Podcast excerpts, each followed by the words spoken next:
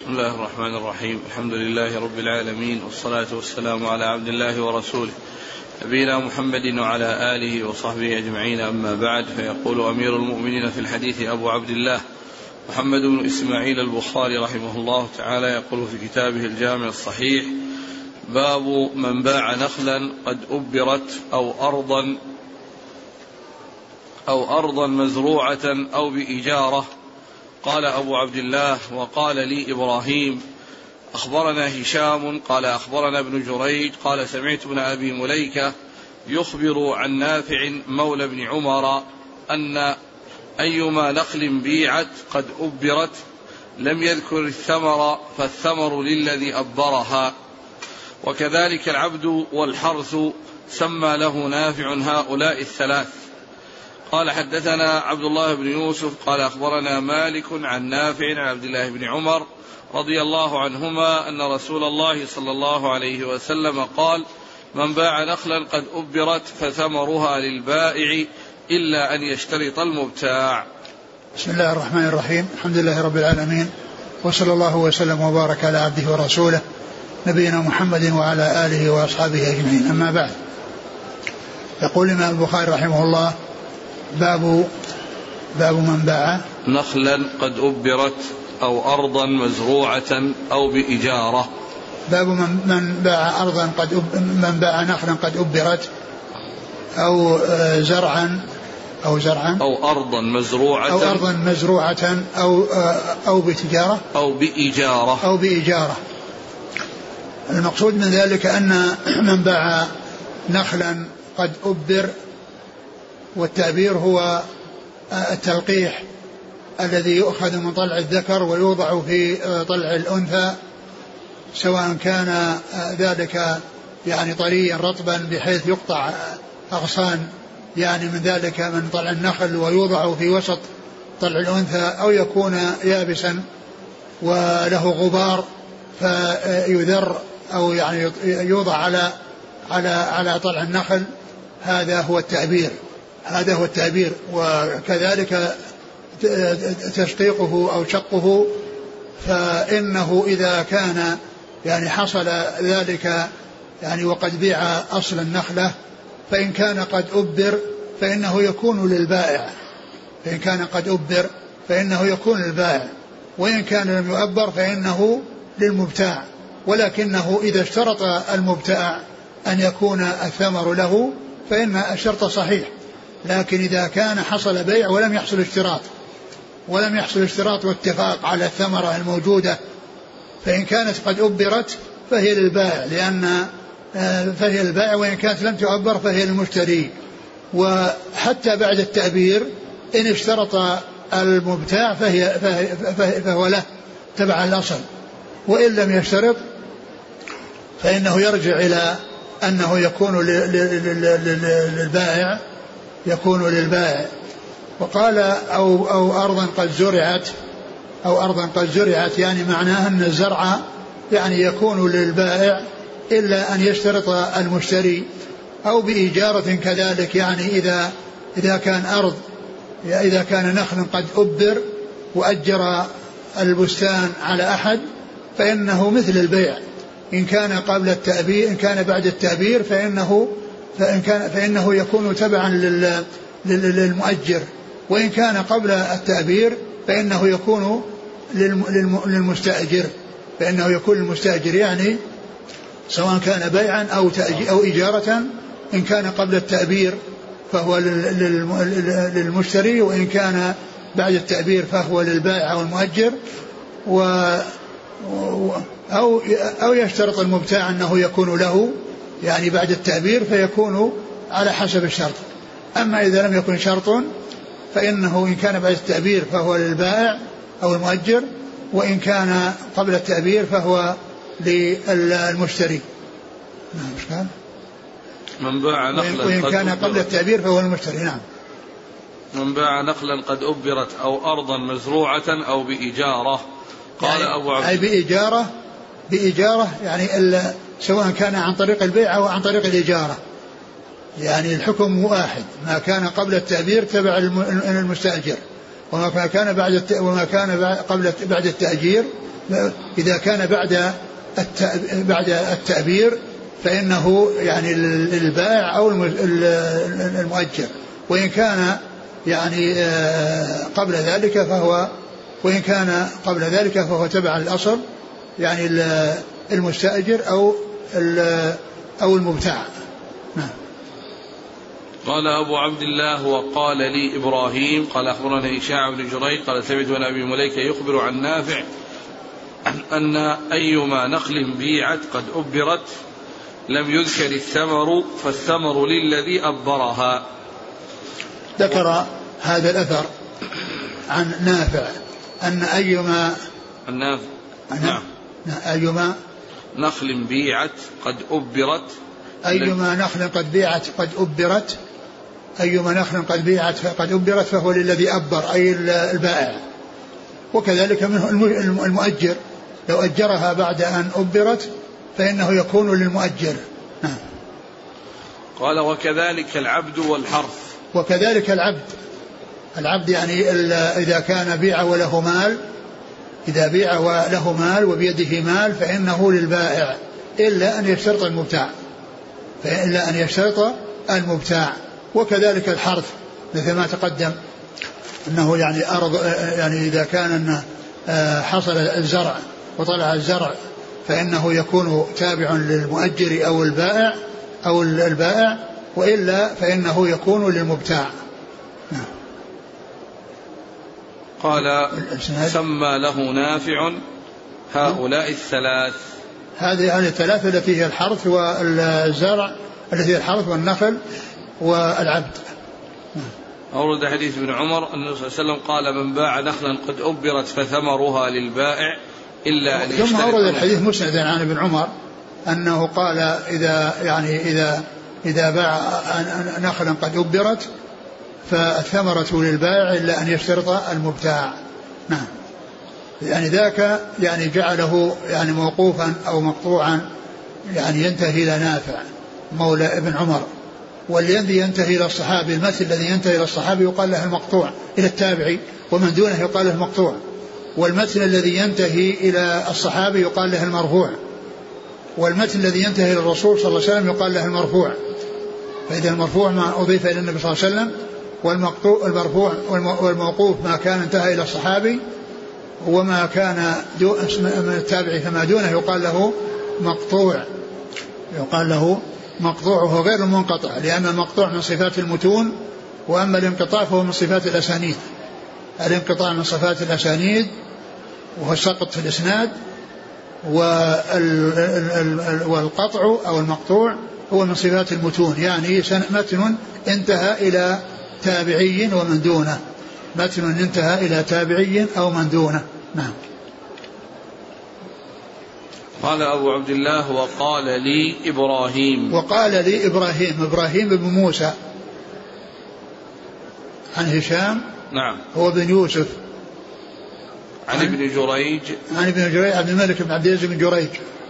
عن ابن أبي مليكة. هو عبيد الله. عبد الله بن عبد الله بن عبيد الله. نعم. عن نافع. نافع مولى بن عمر. قال حدثنا عبد الله بن يوسف. والبخاري رحمه الله إذا قال عن شيخه قال لنا قد ذكر الحافظ بن حجر أنه يفعل ذلك إذا كان المتن يعني ليس مرفوعا وكذلك آه، أو كان فيه راو ليس على شرطه. أو كان فيه راوي ليس على شرطه. نعم. قال حدثنا عبد الله بن يوسف التنيسي. عن مالك عن نافع عن ابن عمر. نعم. يقول السائل إذا كان العرف اقتضى أن يكون الثمر للمشتري ولو كان بعد التأبير ولم يشترطه المشتري على حسب العرف فهل يعتبر العرف في هذه الحالة؟ سؤال. إذا كان العرف اقتضى أن يكون الثمر للمشتري ولو كان بعد التأبير. ولم يشترطه المشتري بناء على العرف. فهل العرف محكم حينئذ؟ لا أدري. قال رحمه الله تعالى باب بيع الزرع بالطعام كيلا. قال حدثنا قتيبة قال حدثنا الليث عن نافع عن ابن عمر رضي الله عنهما أنه قال نهى رسول الله صلى الله عليه وآله وسلم عن المزابنة أن يبيع ثمر حائطه إن كان نخلا بتمر كيلا وإن كان كرما أن يبيعه بزبيب كيلا أو كان زرعا أن يبيعه بكيل طعام ونهى عن ذلك كله. آه، باب. بيع الزرع بالطعام كيلا. باب بيع الزرع يعني في سنابله بالطعام الذي هو البر كيلا. وهذا من جنس المزابنة. المزابنة لأنها تتعلق بالثمر وهذه تتعلق بال تتعلق بالزرع يعني فهما يعني من حيث المعنى سواء فيعني آه إذا بيع النخل آه الذي هو يعني الذي هو ثمره على وهو على رؤوس النخل بكيل آه معين آصع آه، معلومة أو أوسق معلومة فإن هذه هي المزابنة. هذه هي المزابنة.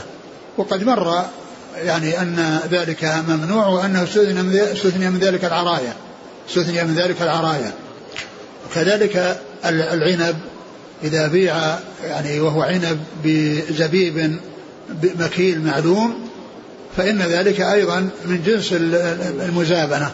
أنه لا يصح لأن الجهالة يعني ولو كان خرص فإنه آه، يحصل فيه النقص يعني أو أنه جزاف. ومعلوم أن أن أن أن أن, أن, أن, أن هذا فيه غرر لأنه لو كان ترك حتى يعني يكون عنبا فإنه قد يزيد وقد ينقص مثل التمر. يعني قد يزيد وقد ينقص. وثالث الزرع؟ نعم. آه. أو كان زرعا أن يبيعه بكيل طعام. أو كان زرعا بأن يبيعه بكيل طعام يعني الحب الذي في السنبل يخرص ويقال إنه يساوي كذا وكذا إذا يعني يبس أو يعني أو آه، آه، يبس فإنه آه، إذا بيع بمقدار من الكيل من البر يابس يعني ليس بطري في مقابل هذا الذي في السنبل فإن ذلك يعني لا يصح نهى عنه رسول الله صلى الله عليه وسلم. نعم. قال نهى رسول الله عن المزابنة أن يبيع ثمر حائطه إن كان نخلا بتمر كيلا وإن كان كرما أن يبيعه بزبيب كيلا أو كان زرعا أن يبيعه بكيل طعام ونهى عن ذلك كله. نعم. يعني وهذا يعني يقال له المحاقلة. يعني جاء في بعض التفسير مع المحاقلة أنها في الزرع مثل مثل التمر بالنسبة للمزابنة وهي بمعناها ولهذا ذكر النبي صلى الله عليه وسلم النهي يعني عن عن المزابنة في الأول. نعم. نعم. وذكر هذه الأمور الثلاثة ولكن هذا يطلق عليه يعني يشمله عموم المزابنة وأيضا يتميز بلفظ المحاقلة. كما أن المحاقلة أيضا تكون بمعنى آخر وهو تأجير الأرض ببعض ما يخرج منها. وهذه يعني مر ذكرها وسيأتي آه، يعني ذلك أيضا. نعم. قال حدثنا قتيبة بن سعيد. عن الليث بن سعد. عن نافع عن ابن عمر. نعم. قال رحمه الله تعالى باب بيع النخل بأصله. قال حدثنا قتيبة بن سعيد قال حدثنا الليث عن نافع عن ابن عمر رضي الله باب؟ بيع النخل بأصله. نعم. قال حدثنا قتيبة بن سعيد قال حدثنا الليث عن نافع عن ابن عمر رضي الله عنهما أن النبي صلى الله عليه وسلم قال أيما امرئ أبر نخلا ثم باع أصلها فللذي أبر ثمر النخل إلا أن يشترطه المبتاع. ثم قال باب بيع النخل بأصله. يعني أن البيع ليس للثمرة وإنما هو الأصل للرقبة. يعني ف ثم ذكر حديث التعبير أن الإنسان إذا باع أصل النخلة فإن كان لها ثمر وقد أبر فإنه يكون للبائع وإن كان المؤبر فهو للمبتاع. وإن كان مؤبر فإنه المبتاع تابع لأصله. وأما إذا كان قد أبر فإنه يكون للبائع إلا أن يشترط المبتاع بأن يكون له. إذا البيع هنا ليس للثمرة وإنما هو الأصل. وإذا كان الأصل ليس فيه ثمر لا إشكال لأن النخل بيع وليس له ثمر. وإن كان له ثمر فله حالتان إن كان بعد التأبير فهو للبائع وإن كان قبل التأبير فهو للمشتري والذي للبائع إن اشترطه المبتاع فإنه يكون له. نعم. قال أي امرئ أبر نخلا ثم باع أصلها فللذي أبر ثمر النخل إلا أن يشترطه المبتاع. نعم يعني أن البيع للأصل والأصل هذا قد يكون فيه ثمر وقد لا يكون فيه ثمر فإن لم يكن فيه ثمر فلا إشكال والأمر واضح. لأنه ما في شيء يكون البيع كله للمشتري وإن كان فيه ثمر فإن كان قد أبر فهو للبائع وإن لم يؤبر فهو للمشتري. كالذي ليس فيه ثمر. نعم.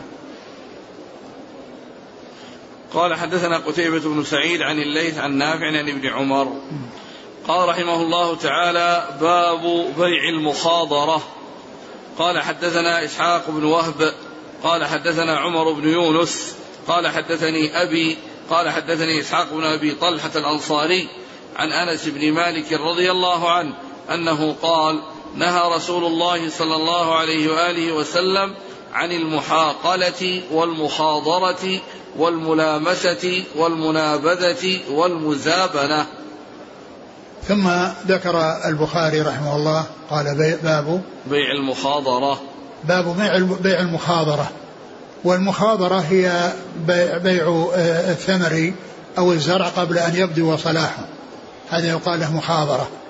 وهذا قد نهي عنه كما مر في أحاديث وكما يعني جاء أو يأتي في أحاديث أن الرسول صلى الله عليه وسلم نهى عن يعني بيع الثمرة قبل أن يبدو صلاحها نهى عن الثمرة أو بيع الثمرة قبل أن يبدو صلاحها فإذا المخاضرة هي بيع آه، الثمرة أو الزرع قبل أن يبدو صلاحه قبل أن يبدو صلاحه.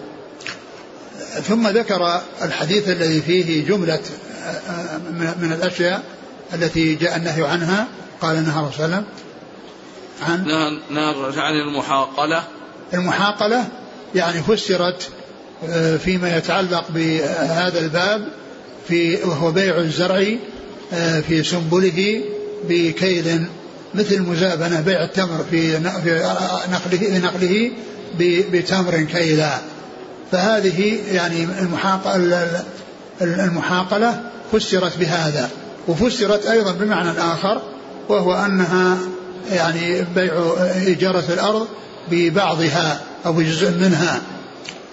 ومعلوم أن أن المحاقلة التي هي تأجير الأرض مش بيعها تأجير الأرض بجزء ما يخرج منها يعني إن كان هذا الذي الجزء يعني معلوما بأن يقول مثلا لمئة صاع والباقي لك أو الباقي بيننا أو يقول يعني آه، أو أو أو يقول أن أن يعني أن ما ينبت على على الجداول وعلى الأماكن التي يسعد فيها الماء ويطيب فيها الثمر أن هذا غير جائز. وأما إذا آه، آه، أجرت الأرض بجزء مما يخرج منها بالنسبة بأن يقول النصف لي وبيننا نصفين أو أن ثلث لك وثلثين لي فإن ذلك جائز لأن هذا هو الذي ثبت عن رسول الله صلى الله عليه وسلم في أرض خيبر أنه أعطاها اليهود على أن يزرعوها على النصف مما يخرج منها على النصف مما يخرج منها. فإن كان بشيء معلوم النسبة فهذا صحيح وقد جاء فيها حديث قصة خيبر وإن كان بشيء يعني يختص بأحدهما بأن يقول لي كذا والباقي بيننا أو يكون الذي يكون على الجداول أو على السواقي أو يكون يعني يسحد بالماء فهذا لي والباقي, والباقي لك أو بيننا هذا لا يجوز لأن فيه غرار. أما إذا كان على النصف ما يخرج منها فهذا سائغ لأن ما في غرض لأنه إن حصل شيء فالفائدة مشتركة وكل له نصيب منها وإن لم يحصل شيء فإن ال فإن ال أن العامل يعني ضاع عليه عمله وصاحب الأرض ما استفاد من أرضه لأنه ما حصل زرع يكون له جزء منها. نعم. والمخاضرة. المخاضرة هذه اللي قلنا أنها بيع أنها تأجير ال ال أو بيع ال ال بيع ال بيع الثمرة أو الزرع قبل بدو الصلاة. نعم. والملامسة. الملامسة والملا والمنابذة مرت. نعم في أول في في في, في قبل قبل أيام. نعم. والمزابنة. والمزابنة هي كما مر مرارا يعني بيع الثمر على رؤوس النخل بكيل آه معلوم. نعم. قال حدثنا إسحاق بن وهب نعم. عن عمر بن يونس نعم. عن أبيه يونس بن القاسم. اليمامي نعم. عن إسحاق بن أبي طلحة الأنصاري. يعني إسحاق بن أبي طلحة هو أخو أنس بن مالك من أمه لأن أم سليم هي أم أنس وهي أم آه، إسحاق بن أبي طلحة يعني هو أخوه من أمه. فإسحاق يروي عن يروي عن عن أخيه من أمه. نعم. قال حدثنا قتيبة قال حدث والثلاثة الذين هم في أول إسناد ليس لهم في البخاري إلا في هذا الموضع فقط كما قال الحافظ. يعني الثلاثة الذين في أول إسناد لم يرد ذكرهم في البخاري إلا في هذا الموضع فقط. ثلاثة متوالون يروي بعضهم عن بعض لا ذكرهم لهم في البخاري إلا في هذا الموضع. قال حدثنا قتيبة قال حدثنا إسماعيل بن جعفر عن حميد عن أنس رضي الله عنه أن النبي صلى الله عليه وآله وسلم نهى عن بيع ثمر التمر حتى يزهو. فقلنا لأنس ما زهوها؟ قال تحمر وتصفر. أرأيت إن منع الله الثمرة بم تستحل مال أخيك؟ وهذا هو الذي يتعلق بالمحاضرة وهي بيع الثمر يعني آه، قبل أن يبدو صلاحه. يعني بيع الثمر قبل أن يبدو صلاحه. فيعني هذا الذي يتعلق بالمخاضرة التي هي بيع الثمر آه، ثمر الثمر أو الزرع في سنبله ثمر على رؤوس النخل أو آه، الزرع في سنبله يعني قبل أن يبدو صلاحه. هذا مما نهى عنه الرسول عليه الصلاة والسلام. نعم. قال حدثنا قتيبة عن إسماعيل بن جعفر نعم. عن حميد عن أنس. حميد بن أبي حميد الطويل نعم. قال رحمه الله تعالى باب بيع الجمار وأكله. قال حدثنا أبو الوليد هشام بن عبد الملك. قال حدثنا أبو عوانة عن أبي بشر عن مجاهد عن ابن عمر رضي الله عنهما أنه قال كنت عند النبي صلى الله عليه وآله وسلم وهو يأكل جمارا. فقال من الشجر شجرة كالرجل المؤمن. فأردت أن أقول هي النخلة. فإذا أنا أحدثهم قال هي النخلة. ثم ذكر باب بيع الجمار. وأكله. وأكله. باب بيع الجمار وأكله. الجمار هو الذي يكون في في في, في, في النخل يعني في آه، رأسه الذي هو أصل أصل الأعشب التي هي التي هي تكون يعني يعني في أعلاها والذي يعني يعني يكون هو يكون لونه أبيض ويكون حلوا. ف يعني هذا قدح جمار. وذكر يعني بيعه وأكله والذي في الحديث أنه كان يأكل الرسول كان يأكله. وليس في الحديث ذكر البيع إلا أنه لما يعني ثبت أكله فإن الأصل فيه الإباحة. الأصل أن كل مباح أكله يجوز بيعه. يعني ما كان أكله حلالا فإنه يجوز بيعه. لكن ليس ليس بذلك لازم. قد يجوز بيع ما ما ما, ما كان أكله حراما كالحمار. الحمار لا يؤكل ولكنه يجوز بيعه. لكن ما جاز أكله وهو من الأشياء المباحة لا شك فإنه يجوز يجوز بيعه. فهو ذكر البيع من جمل من جمل من, من, من, من أجل أن هذا هو الأصل فيه وأن ما كان أكله مباحا فإن بيعه يكون كذلك. فإنه يكون كذلك. فالرسول كان يأكل يعني الجمار. و الرسول عليه السلام قال لأصحابه وهو يأكله إن من الشجر إن من الشجر شجرة مثل المؤمن؟ كالرجل المؤمن. كالرجل المؤمن. آه إيه؟ قال فأردت أن أقول هي النخلة. يعني جاء في بعض الطرق أن من الشجر شجرة لا يسقط ورقها. إن من الشجر شجرة لا يسقط ورقها وهي مثل المؤمن. فالصحابة فكروا في أشجار البر.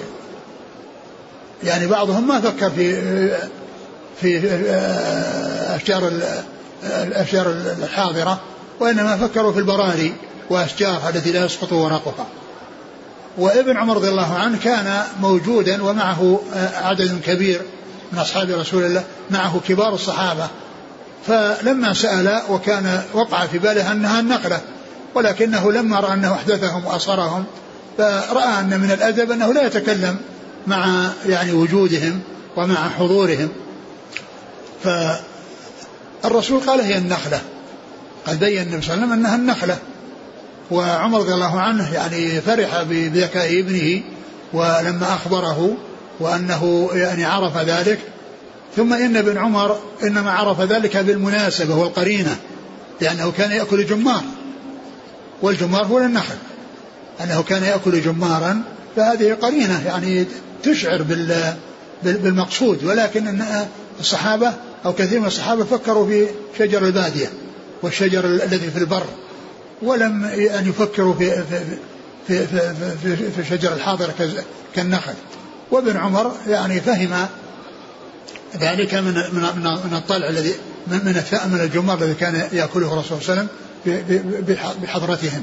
اذا ذكر الأكل وهو نص الحديث وذكر البيع لأن يعني ما كان حل بيعه آه، فإنه يجوز أكله يجوز ما حل أكله يجوز بيعه لأنه من الطيبات لأنه من الطيبات.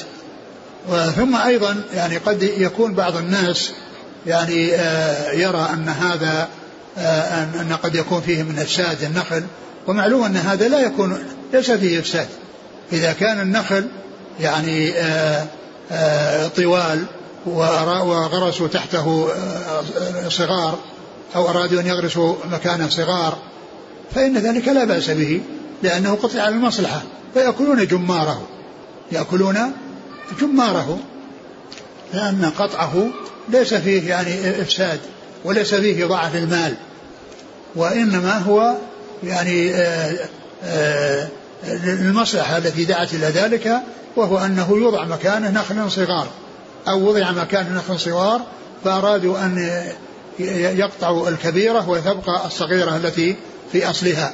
الصغيرة التي هي في أصلها فيكون ذلك ليس فيه يعني إضاعة المال أو فيه يعني آه، استعمال شيء آه، من أجل الترفه وإضاعة آه، أصل أصل النخلة أو الرقبة. هذا ليس فيه. هي النخلة ضائعة ضائعة. ولكن من أجل أن جمارها أنه حلو وأنه من المأكول الطيب فإن فإن فإن ذلك لا يقال أن فيه محذور لأن فيه ضاع مال. نعم. قال حدثنا أبو الوليد هشام بن عبد الملك طيالسي عن أبي عوانة الوضاح بن عبد الله اليشكري. عن أبي بشر هو هو جعفر بن إياس وهو يقال له بن أبي وحشية. عن مجاهد بن جبر. عن ابن عمر. نعم. قال رحمه الله تعالى باب من أجرى أمر الأمصار على ما يتعارفون بينهم في البيوع والإجارة والمكيال والوزن وسننهم على نياتهم ومذاهبهم المشهورة. وقال شريح للغزالين سنتكم بينكم ربحا. وقال عبد الوهاب عن أيوب عن محمد لا بأس العشرة بأحد عشر ويأخذ للنفقة ربحا. وقال النبي صلى الله عليه وسلم لهند خذي ما يكفيك وولدك بالمعروف. وقال تعالى ومن كان فقيرا فليأكل بالمعروف. واكترى الحسن من عبد الله بن مرداس حمارا فقال بكم؟ قال بدانقين فركبه ثم جاء مرة أخرى فقال الحمار الحمار. فركبه ولم يشارطه فبعث إليه بنصف درهم. قال حدثنا عبد الله بن يوسف قال أخبرنا مالك عن حميد الطويل عن أنس بن مالك رضي الله عنه أنه قال حجم رسول الله صلى الله عليه وسلم أبو طيبة فأمر له رسول الله صلى الله عليه وسلم بصاع من تمر وأمر أهله أن يخففوا عنه من خراجه. قال باب من أجرى أمر الامصار على ما يتعارفون بينهم في البيوع والإجارة والمكيال والوزن. يعني هذا فيتعلق بالعرف والعرف معتبر في الشيء الذي الذي لا نص فيه. أما ما كان فيه نص فإنه يصار إليه ولا يصار إلى الأعراف التي تخالف النصوص. لكن إذا وجد أعراف يعني ليس فيها مخالفة للنصوص فإنها معتبرة ويرجع فيها إلى العرف. يعني حيث لا يكون هناك نص يعني آه، أو اتفاق يعني آه، يحدد المقصود ودون أن أن يبحث فيه أو يرجع فيه إلى عرف. دون أن يرجع فيه إلى عرف. يعني أن العرف أو ما تعارف عليه الناس فإن ذلك معتبر. وإذا إذا لم يكن فيه مخالفة للنصوص. وأما أي عرف يكون مخالف للنص فإنه لا يصار إليه ويترك النص. لا يصار إليه ويترك النص. ف يعني سواء يعني فيما يتعلق بال يعني بالمدد أو يتعلق بالموازين أو بالمكاييل.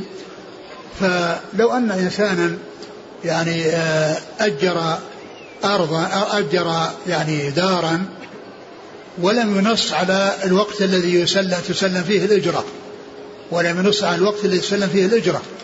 إذا حصل نص على الاتفاق على أنها في أول السنة أو في أوسط السنة أو في آخر السنة يصار على النص. لكن إذا كان ما في نص فيرجع إلى أعراف الناس. فإذا كان بلد عندهم العرف أن أنه إذا لم ينص على على على أنه مقدم أو مؤخر فإذا كان عندهم عرف على أن نصفه يكون في أول آه، الإجرة في أول السنة ونصفها في منتصف السنة كما هو معروف في المدينة فإنه يصار إلى العرف. أما لو قال أنه لابد أن تقدم إجرة فإنه يصار إلى الاتفاق. لكن حيث سكت ما فيه تنصيص على أنه مقدم ولا مؤخر يصار إلى العرف. فمثلا المدينة فيها العرف أنه يعني يكون يسلم نصف الإجرة عند العقد ويسلم النصف عند نصف السنة. وفي الرياض يعني العرف أنه يسلم عند عند العقد. فيرجع إلى الأعراف. يرجع إلى هذه الأعراف. وإن حصل نص يعني على أن هذا مقدم وهذا مؤخر بأن كان آه، اشترط في المدينة على أنه مقدم أو اشترط في الرياض على أن نصفه مقدم ونصفه مؤخر فإنه يصار إلى الشرط. لكن حيث ليس هناك شرط يصار إلى العرف. فهذا مثال من الأمثلة التي يرجع فيها العرف حيث لا اتفاق على شيء معين. قال إيش؟ الباب؟ من أجرى أمر الامصار على ما يتعارفون بينهم. نعم. في البيوع والإجارة والمكيال والوزن نعم. وسننهم على نياتهم ومذاهبهم المشهورة. نعم. وقال شريح للغزالين سنتكم بينكم ربحا. يا بعده بعده وقال عبد الوهاب عن أيوب عن محمد لا بأس العشرة بأحد عشر. ال ال ال قال من هو شريح؟ نعم. للغزالين. قال شريح القاضي للغزالين الذين يغزلون يعني يغزلون الشعر ويعني أو القطن ويجعلونه يعني غزلا يعني يكون حبالا أو يكون يعني يعني يتخذ حبالا أو غير ذلك يعني فإنهم على عرفهم فإنه يكون على عرفهم قال إيش شرح الغزالين؟ سنتكم, سنتكم بينكم ربحا. سن آه هذه ربحا هذه جاءت في بعض النسخ وفي بعضها أن لا توجد وإنما توجد ربحا في الآخر التي بعدها. وأما هذه فكلمة الربح ليس في ليست في بعض النسخ وقال الحافظ أنها أنها ليس لأن هذا غير صحيح وإنما الصحيح هي مجيئها في الآخر. يعني مجيئها في الآخر يعني في الأثر الذي بعده وقال آه، سنتكم بينكم ربحا أي شيء الذي يتعارفون عليه. الذي يتعارفون عليه في ال يعني في ال في, في, في الإجرة بأجرة الغزل أو ما إلى ذلك هذا الشيء الذي يتعارفون عليه. وإذا كان يعني يعني فيه يعني بيع وشراء فإن آه، أنه إذا كان لهم عرف بأن أنهم إذا يعني آه، أخذوا مقدارا معين ويربحون فيه وقال إن يعني إن إنه يبيعه بالربح وتكون النفقة أيضا تحسب تحسب يعني إن ما أصرف ما صرفه على هذه السلعة من أصلها وما أضيف إليها ويقول هي تكلفت علي بكذا وكذا وأنا أبيعك بربح كذا وكذا. يعين له. فإن هذا هذا هذا سائر. إيش قال؟ قال سنته قال شريح الغزالين. سنتكم بينكم. يعني سنتكم بينكم يعني ما يعني ما تراضيتم عليه وما جريتم عليه يعني فإنها معتبرة. نعم. يقول حافظ هذا الأثر وصله ابن سعيد بن منصور من طريق ابن سيرين أن ناسا من الغزالين اختصموا إلى شريح في شيء كان بينهم. نعم. فقالوا إن سنتنا بيننا كذا وكذا. فقال سنتكم بينكم. نعم. لكن كلمة ربحا هذه جاءت في بعض النسخ ولم تأتي في بعضها ويعني وهي لا معنى لها كما قال حافظ. نعم. وقال عبد الوهاب عن أيوب عن محمد لا بأس العشرة بأحد عشر ويأخذ للنفقة ربحا. لا, لا, لا بأس بالعشرة يعني أحد عشر. يعني بأن يعني يكون آآ آآ آآ التعارف على أن أن أن أن, أن أنه أنه يأخذون على بالعشرة يأخذون أحد عشر وأنهم إذا باعوا يعني بربح دون أن يحدد فإنه يصار إلى الشيء الذي يعني تعارفوا عليه و تعرفوا الشيء الذي تعرفوا عليه قال إيش العبارة؟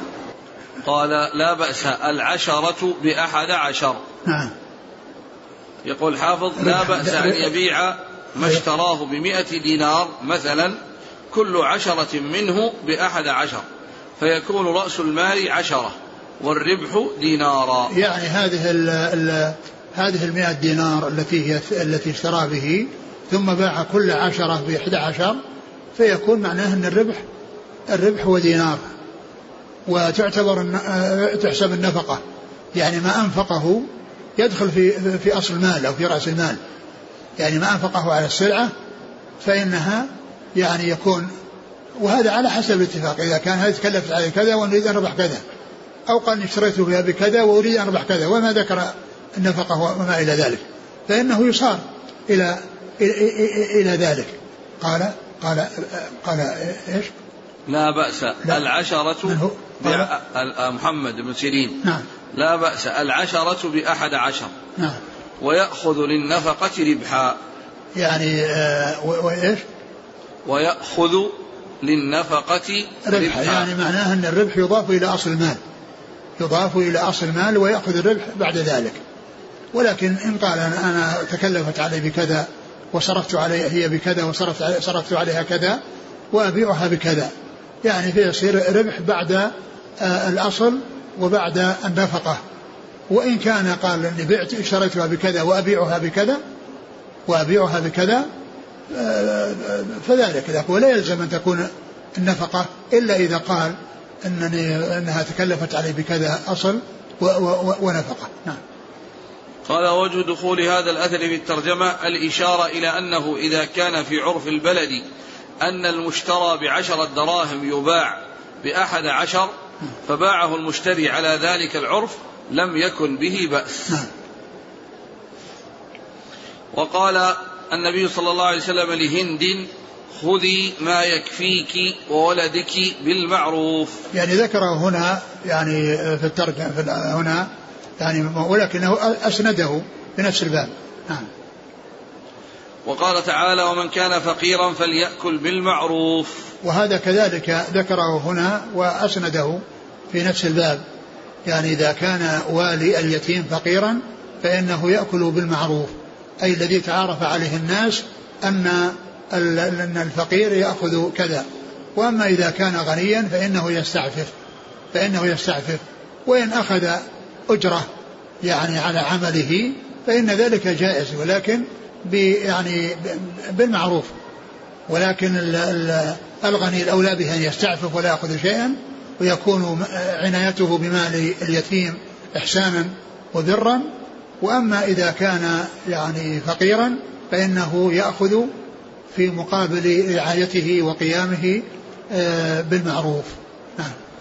واكترى الحسن من عبد الله بن مرداس حمارا فقال بكم؟ قال بدانقين. فركبه. ثم جاء مرة أخرى فقال الحمار الحمار. فركبه ولم يشارطه فبعث إليه بنصف درهم. يعني هذا يعني آه، المقصود به الجملة الأخيرة التي هي أولا شارطه على أنه اكترى منه حمارا ب ب ب ب ب دانقين دانقين اللي هو الذي هو ثلث ثلث الدرهم لأن الدرهم ست دوانق. فهو درهم دانقين تعتبر ثلث الدرهم ثلث الدرهم. فهذا هو الذي حصل الاتفاق عليه في المرة الأولى. المرة الثانية ما حصل اتفاق وإنما جاء وطلب الحمار وأخذه دون أن يشارطه. ثم رجعه عليه وأعطاه نصف نصف درهم, درهم. يعني أنه زاده. يعني معناه فيه زيادة لأنها دانق. زاده دانق. الذي هو يعني الذي حصل المشارطة عليه والاتفاق عليه في الأول هو دانقين فهو لو لم يعطه زيادة يعني معنى هذا كالأصل لكنه أعطاه وزاده أعطاه حقه الذي اتفق معه في الأول وزاده يعني آه، دانقا فصار آه، الذي يستحقه على حسب العرف آه، دانقين وقد زاده دانقا فصار نصف درهم. بدل ما يكون ثلث درهم. قال حدثنا عبد الله بن يوسف ذكر حديث أنس حجم الرسول صلى الله عليه وسلم أبو طيبة. ثم ذكر أن أبا أن أبا طيبة حجم الرسول صلى الله عليه وسلم وأعطاه صاعا وأمر أو يعني كلم مواليه أو يعني اوليائه أن يخففوا عليه بالخراج يعني أعطاه صاعا يعني فكأن هذا شيء متعارف عليه أنه يستحق صاع. والرسول صلى الله عليه وسلم أمر أو طلب من مواليه أن يخففوا خراجه. الخراج هو أنهم يتركونه يعمل ويحضر لهم في الشهر كذا ويحضر لهم في الشهر كذا أو في أو في الأسبوع كذا. هذا قال له خراج. يعني الشيء الذي يفرضونه عليه يخففون منه يخففونه. بدل ما يقولون تأتي بعشرة دراهم يعني يقول له بخمسة دراهم يأتي بخمسة دراهم. هذا هذا تخفيف الخراج. يعني الخراج هو الذي يطلبون منه إحضاره يتركونه يعمل ثم يأتيهم بالشيء الذي حددوه له. الرسول صلى الله عليه وسلم أمرهم بأن يخففوا أو طلب منه أن يخففوا من الخراج الذي يطالبونه به. فبدلا من كونهم يطالبونه بعشرة يعني يقبلون منه خمسة أو يطلبون منه خمسة بدل العشرة. نعم. قال حدثنا عبد الله بن يوسف عن مالك عن حميد عن نعم.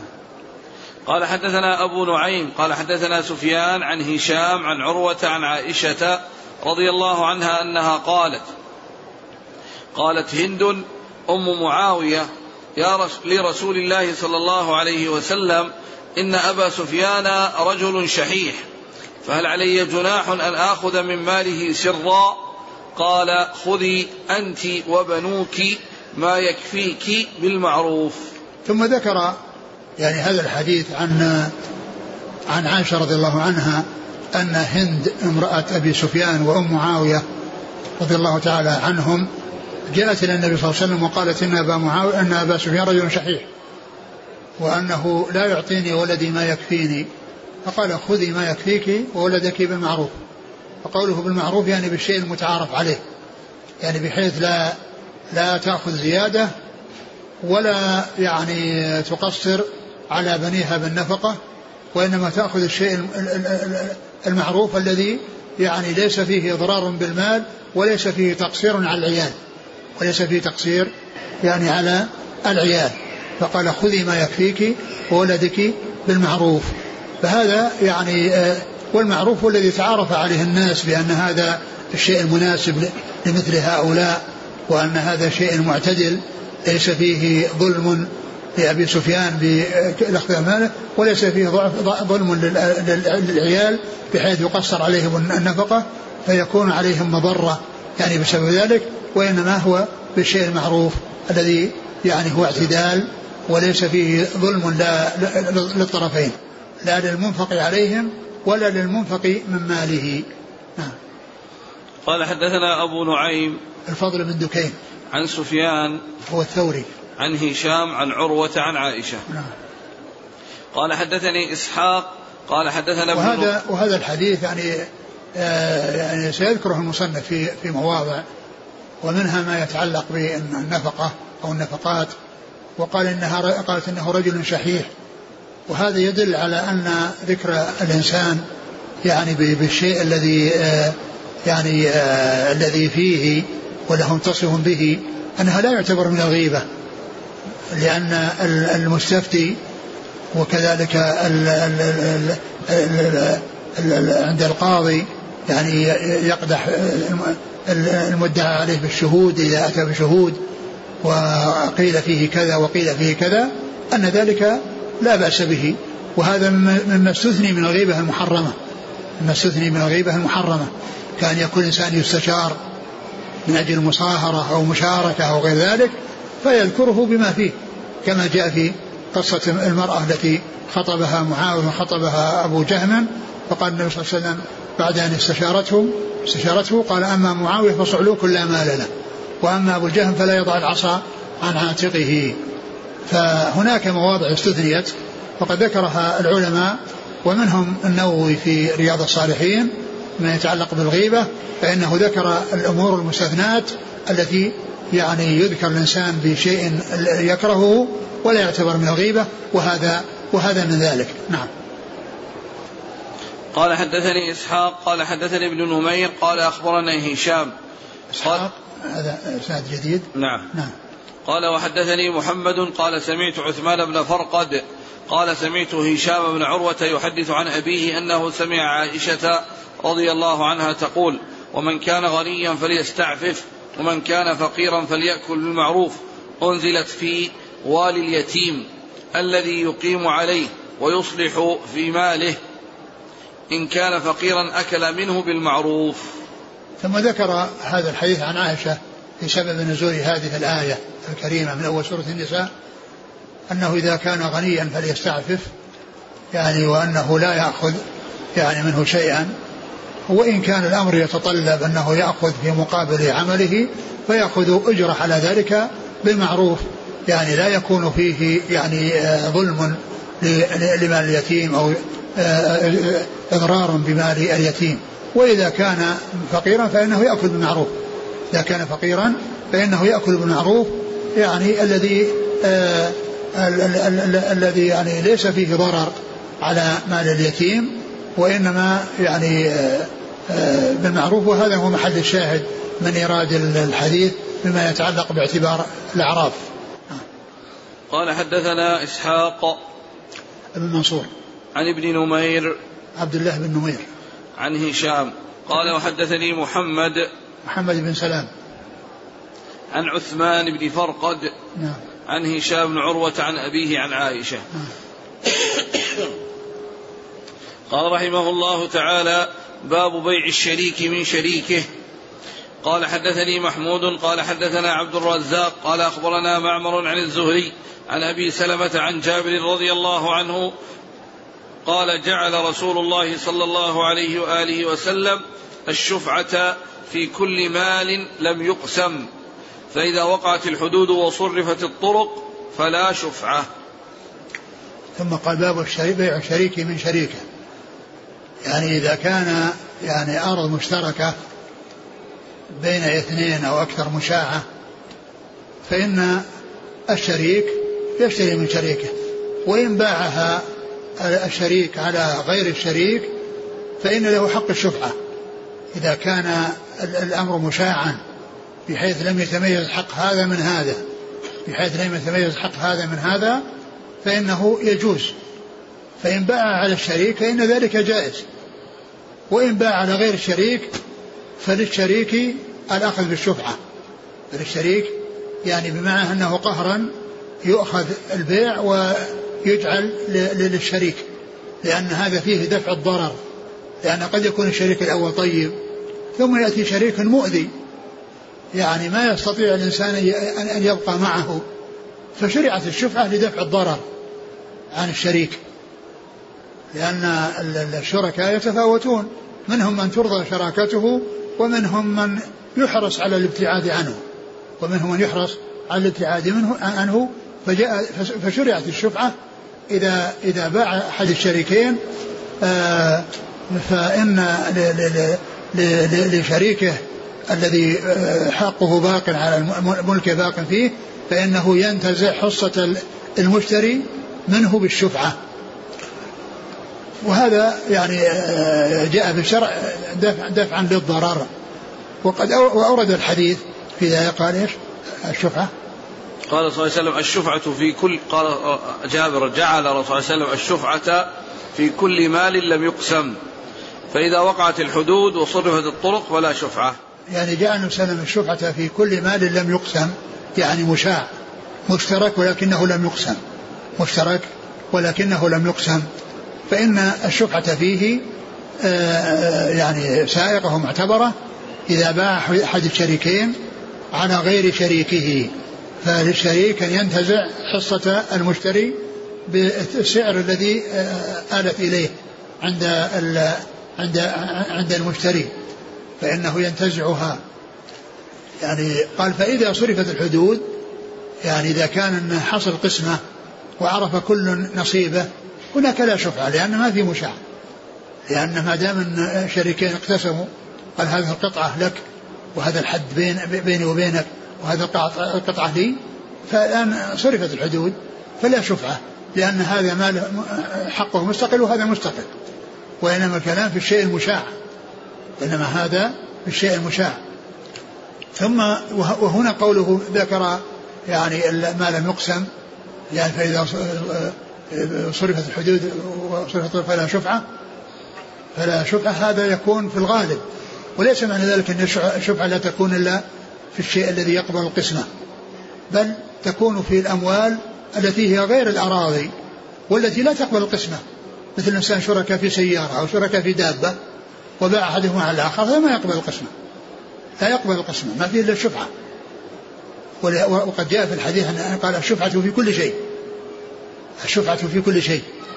فالتنصيص في الحديث هذا على أن ما كان يعني إذا صرفت الحدود لا يعني ذلك أن الشفعة مختصة بما يعني فيه صرف صرف صرفت الحدود وتبين الحق. بل تكون فيما يقسم ما يقبل القسمة وما لم يقسم. ولكن لكون الغالب أن الشراكة تكون في الأراضي وتكون في البيوت وتكون في الأشياء التي قد تقبل القسمة آه، فلا يعني آه، ذلك آه، انحصار الشفعة في هذا بل تكون في الشيء الذي ليس فيه حدود. وهذا يدخل تحت القاعدة المشهورة التي هي أن أن إفراد يعني تخصيص بعض أفراد أو يعني أفراد العام بحكم العام لا يقصر حكمه عليه وإنما يكون نص عليه يعني لشيء يتعلق به إما لكثرة أو كثرة استعمال أو ما إلى ذلك. فلا يكون الأمر يعني آه، متقيدا بهذا بل تكون أيضا في الشيء الذي لا يقبل القسمة فإنها تكون فيه الشفعة كان يكون شركاء اثنين شركاء في سيارة واحد الشريكين باع على واحد آخر. فإنه يتضرر شريكه مثل ما يتضرر في, في, في, في, في, في, في, في الأرض. وكذلك الدابة إذا كانت دابة مشتركة وباع أحد الشريكين على آخر فكذلك هو داخل في عموم قوله صلى الله عليه وسلم الشفعة في كل شيء. الشفعة في كل شيء يعني سواء كان يقبل القسمة أو لا يقبل القسمة. والتنصيص على هذا هو يدخل تحت هذه القاعدة أن تخصيص بعض أفراد العام بحكم العام لا يقصر لا يقصر عمومه عليه. أو لا, لا نعم؟ ذكر بعض ذكر ذكر بعض أفراد العام لا يقصر حكمه عليه. لا يعني فهنا لما ذكر القسمة أو الشفعة أنها لا يقصر تقصر على ما كان يقبل القسمة بل تكون أيضا على ما لا يقبل القسمة وإنما نص على ما يقبل القسمة لكونه الغالب يعني في, في يعني في, في الاستعمال أو الغالب بين الناس أنه يكون كذلك. قال حدثني محمود. محمود بن غيلان. عن عبد الرزاق. ابن همام. عن معمر.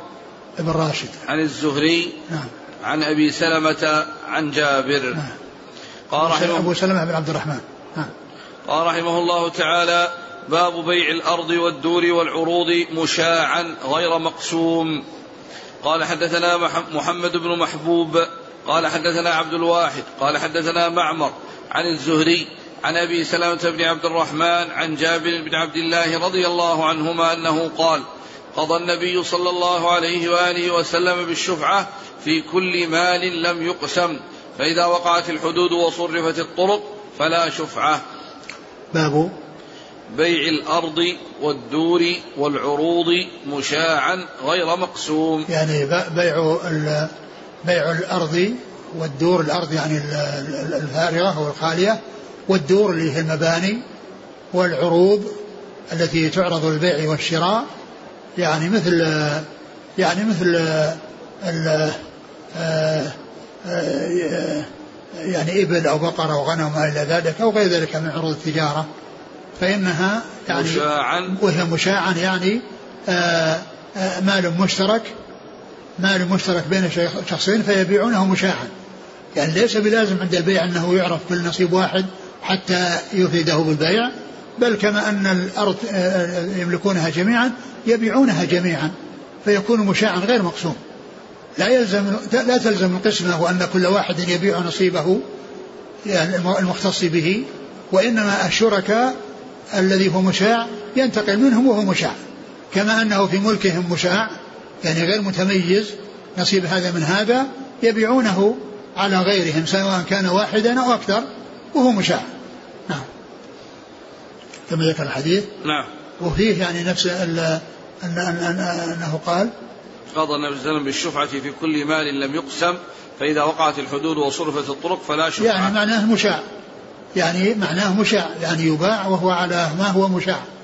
يعني لا يلزم أن يكون مقسما وأن كل واحد يبيع نصيبه فكما أنه عندهم مشاع يبيعونه على غيرهم إن كان واحدا انفرد به